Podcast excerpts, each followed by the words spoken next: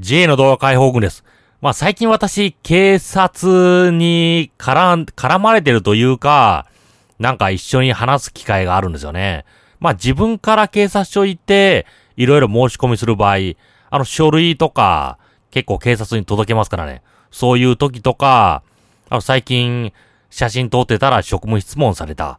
まあその時の話し方、どちらかというとなんかすっごくフレンドリーで、慣れ慣れしいんですよね。まあ私は、親しみがあっていいのかな。まあこっちも、あの、フレンドリーに、まあタメ口で喋れるみたいな、そんな感じです。非常に喋りやすいんですけど、人によっては嫌だという人もいるみたいですね。初対面の人でこんな話し方してくる。もうちょっと敬語使ってほしい。そういう人もいるんですよね。あ、確かに私の昔の友人の話。あの、カー用品店でオーディオ買いに行って、すごく店の人が慣れなれ、慣れ慣れしかった。なんかタメ口とか使って。その時に、どういう気持ちだって後から私にぼやいてましたからね。やっぱしそう思うのかなって感じなのかな。あのー、フレンドリーに話されて初対面だとすっごく嫌だ。そう思うか、それか親しみ合っていいのか。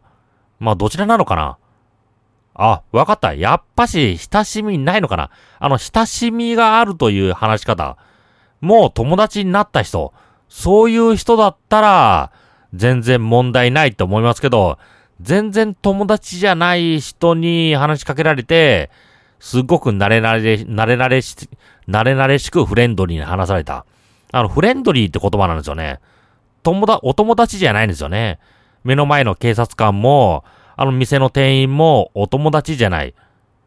というか、もしかしたら、こういうふうにお友達みたいに話してくる人、友達がいないから、そういう話し方をしたいのかな。そういうところがありますね。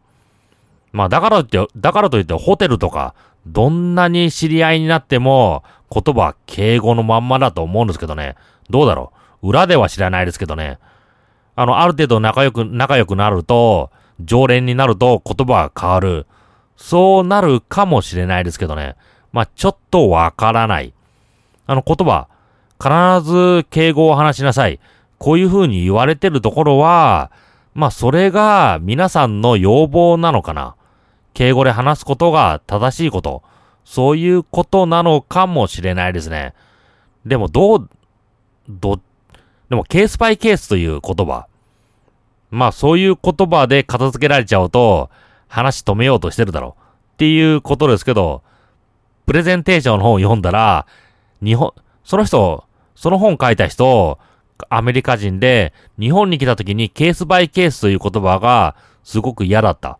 でも日本で生活してて、このケースバイケースという言葉が、すごく日本らしい。理解できた。そういうふうに言ってましたからね。だからまあ、ケースバイケースという言葉、逃げてるだろうって言われそうですけど、それで片付く。片付かないか。やっぱし、初対面の人、初めて話す人、お店の人、そういう人は、敬語でいいのかなそう思いましたね。あと私たちが店に行くとき、その店と常連だったら、いいですけど、常連じゃなかったら、もう敬語で話す。それが当たり前なのかなまあ、常識という言葉だと常識なのかな？そう思いますね。なんだろう、あの、警察官が最近やたらフレンドリーになったの。あの、高圧的すぎると、あの、文句言われたのかな？警察官は威圧的すぎるから、もうちょっと砕けた言葉を使おう。ということになっても別に、ホテルの、ホテルのスタッフ、あの、店のスタッフ、敬語を使いますけど、別に硬いというイメージもないし、高圧的というイメージじゃない。だから、警官も別に敬語使えばいいと思うんですよね。あの、威圧的な対応がダメだと言われて、じゃあフレンドリーに話すか。それは両、ちょっと極端すぎるだろう。それとあの子供の、子供っていうか、ちょっとわからない人の、あの、ちょっとブチ切れた。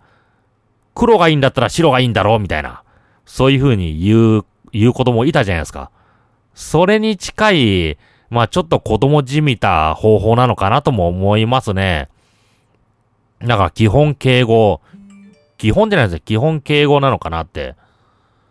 そう思いますね。どうだろうちょっと、わからないですね。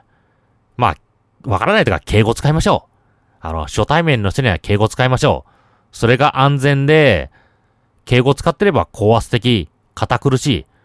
堅苦しいとは言われる、言われるかもしれないけど、おかしいとは言われないと思いますね。ということで JA の動画解放軍、あの最近の警察官、やたらフレンドリーで慣れ慣れしく話しますけど、まあ、あまり好まれないのかな。そういう話でした。